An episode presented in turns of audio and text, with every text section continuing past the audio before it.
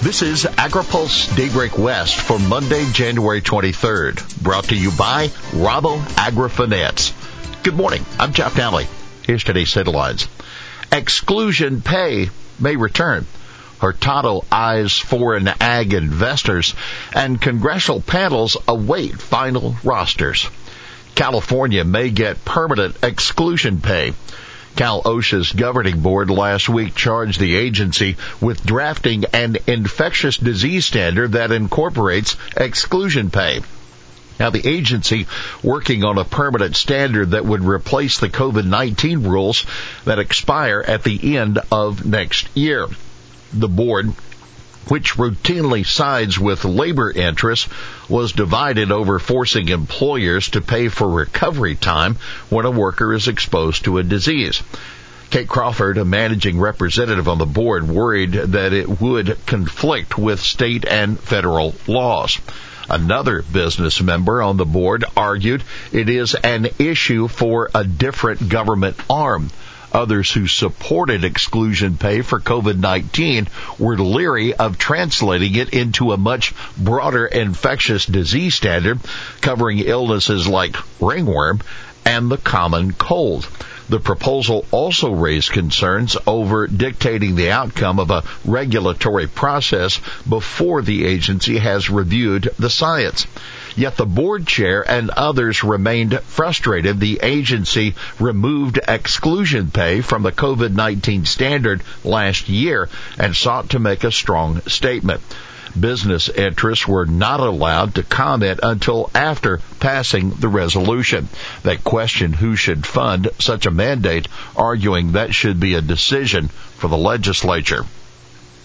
Hurtado targets foreign ag investors. Again, Senate Ag Chair Melissa Hurtado has reintroduced a bill aimed at barring foreign governments from purchasing farmland in California. Remember, the Tulare County farmer John Werner testified in support of the measure last year.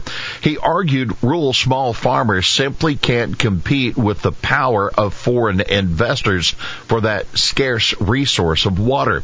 Yet Governor Newsom vetoed the measure. He reasoned it would have created, quote, new and arduous responsibilities responsibilities for CDFA and added data reporting that is outside the department's purview.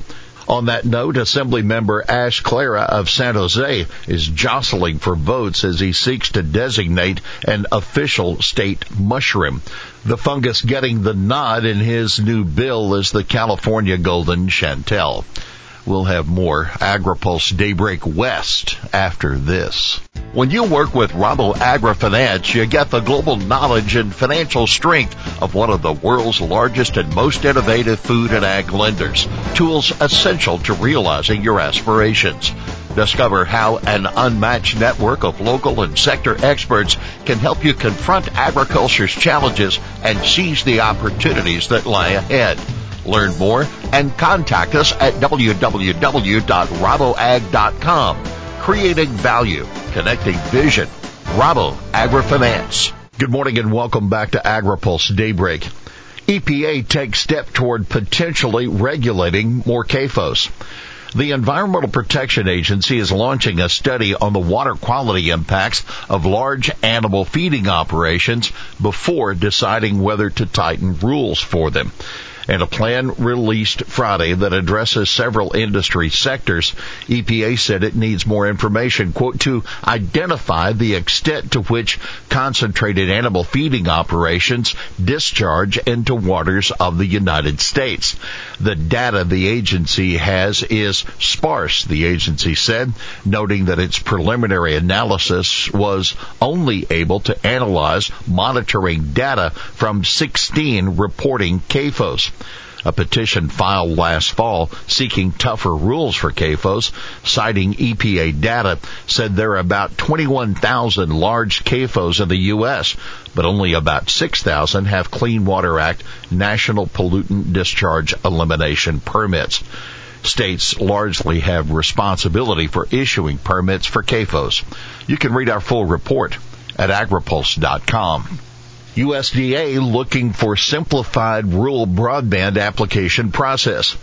Agriculture Department leaders are looking to ensure that billions in government funding are easier to access by the rural communities many federal programs are meant to serve.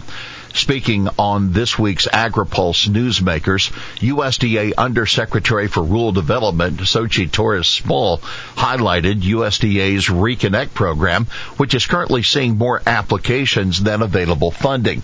The 2021 infrastructure bill invested $65 billion to expand broadband connectivity in rural America. The expansion of funding was welcome from many areas, hoping to leverage it to improve local internet service. Still, Torres Small says there are many ways rural development programs can better serve people living in those areas. Again, you can read our full report at agripulse.com. Committees await final rosters. The House and Senate will be finalizing committee rosters over the next week or so, clearing the way for the start of hearings on the Farm Bill and other issues. Democrats have yet to name their members of the House Ag Committee. Some House Committee rosters could be finished this week, but Ags may not come until next week, according to a source. The Senate, which has not been in session since being sworn in the first week of January, they'll be naming committee memberships in the coming days as well. By the way, the House this week is scheduled to take up a GOP energy bill that could provide an early test of the Republican leadership's ability to manage the narrowly divided House.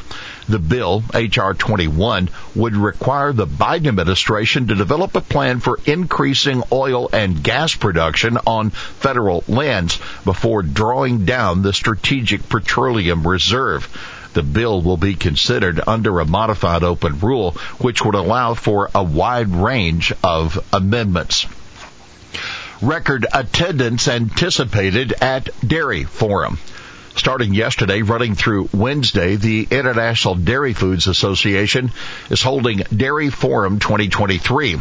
It'll bring together representatives of the entire dairy supply chain. With record attendance on the books, they're expecting more than 1,200 attendees in Orlando, Florida for the event. Last night, former House Speaker Paul Ryan offered policy insights gleaned from two decades in Congress the last time a farm bill was debated during his tenure. Former Secretary of Agriculture Dan Glickman and former House Ag Committee Chair Collin Peterson featured speakers on a panel this morning offering an outlook on food and nutrition policy. Finally, here's today's He Said It. Farm worker overtime was great. It took a generation to do that Assembly Speaker Anthony Rendon sharing his biggest accomplishments with Politico. Well, that's Daybreak West for this Monday, January 23rd, brought to you by Rabo AgriFinance. For the latest news out of Washington, D.C., visit agripulse.com. For AgriPulse Daybreak West, I'm Jeff Nalley.